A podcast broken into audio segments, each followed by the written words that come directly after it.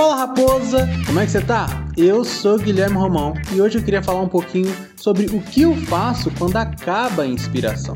E a verdade é que eu não tendo a depender de inspiração. Na verdade, eu até fujo o máximo que eu posso de inspiração porque ela mais me atrapalha a dormir e a realizar outras atividades no, no, meu dia a dia do que me ajuda a escrever. O que eu descobri para mim é que escrever todos os dias o hábito de escrever e tentar melhorar e planejar melhor os meus textos é muito mais importante do que simplesmente esperar a inspiração chegar e me aperfeiçoar cada dia mais nos meus textos, na verdade, é o que faz realmente meus textos melhorarem. Então eu não espero a inspiração. É isso aí, raposa. Espero ter ajudado.